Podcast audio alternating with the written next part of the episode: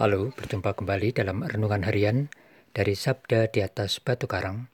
Bersama saya Antonius Madi dari Paroki Maria Bunda Segala Bangsa Kota Wisata Kuskupan Bogor. Saudara-saudari yang terkasih, hari ini Senin tanggal 28 Maret adalah hari biasa Prapaskah Pekan keempat. Hari ini gereja memperingati Santo Dorotheus dari Gaza, seorang pengaku iman. Tema renungan kita hari ini, Sabda Penuh Daya, yang terinspirasi dari bacaan kitab suci hari ini. Bacaan pertama diambil dari kitab Nabi Yesaya pasal 65 ayat 17 sampai dengan 21 dan bacaan Injil suci dari Injil Yohanes pasal 4 ayat 43 sampai dengan 54. Mari kita dengarkan sabda Tuhan yang akan dibacakan oleh saudari Monica Rosa dari Paroki Kristus Raja Katedral Keuskupan Tanjung Karang. Sekali peristiwa, Yesus berangkat dari Samaria dan pergi ke Galilea. Sebab ia sendiri telah bersaksi bahwa seorang nabi tidak dihormati di negerinya sendiri. Setelah Yesus tiba di Galilea, Orang-orang Galilea pun menyambut dia karena mereka telah melihat segala sesuatu yang dikerjakan Yesus di Yerusalem pada pesta itu. Sebab mereka sendiri pun turut ke pesta itu. Maka Yesus kembali lagi ke Kana di Galilea, di mana ia membuat air menjadi anggur. Dan di Kapernaum, ada seorang pegawai istana yang anaknya sedang sakit.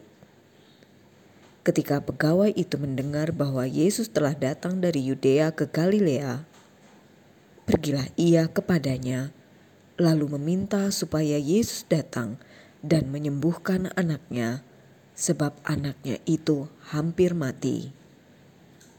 Maka kata Yesus kepadanya, jika kamu tidak melihat tanda dan mujizat, kamu tidak percaya. Pegawai istana itu berkata kepadanya, "Tuhan, datanglah sebelum anakku mati." Kata Yesus kepadanya, "Pergilah, anakmu hidup." Orang itu percaya akan perkataan yang dikatakan Yesus kepadanya lalu pergi. Ketika ia masih di tengah jalan, hamba-hambanya telah datang kepadanya dengan kabar bahwa anaknya hidup.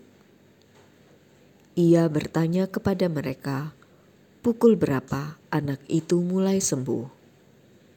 Jawab mereka, "Kemarin siang, pukul satu, demamnya hilang." Maka teringatlah ayah itu bahwa pada saat itulah Yesus berkata kepadanya, "Anakmu hidup." Lalu ia pun percaya. Ia dan seluruh keluarganya.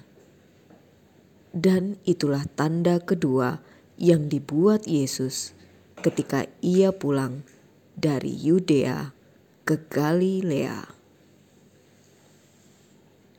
Demikianlah sabda Tuhan. Terpujilah Kristus.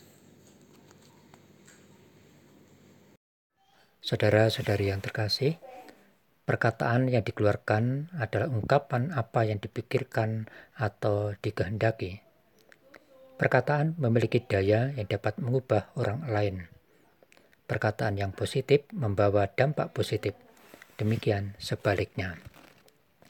Saudara-saudari yang terkasih, dalam bacaan Injil pada hari ini dikisahkan tentang sikap iman seorang pegawai istana yang percaya akan perkataan Yesus bahwa anaknya hidup.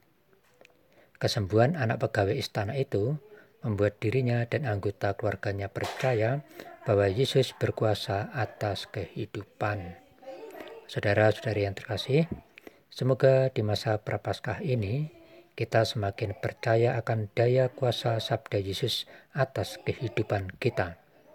Seperti pegawai istana itu, semoga kita mau datang kepada Yesus dan mempercayakan hidup kita kepadanya. Sabda Yesus adalah sumber hidup. Ya Yesus, perkataanmu sungguh menghidupkan. Amin.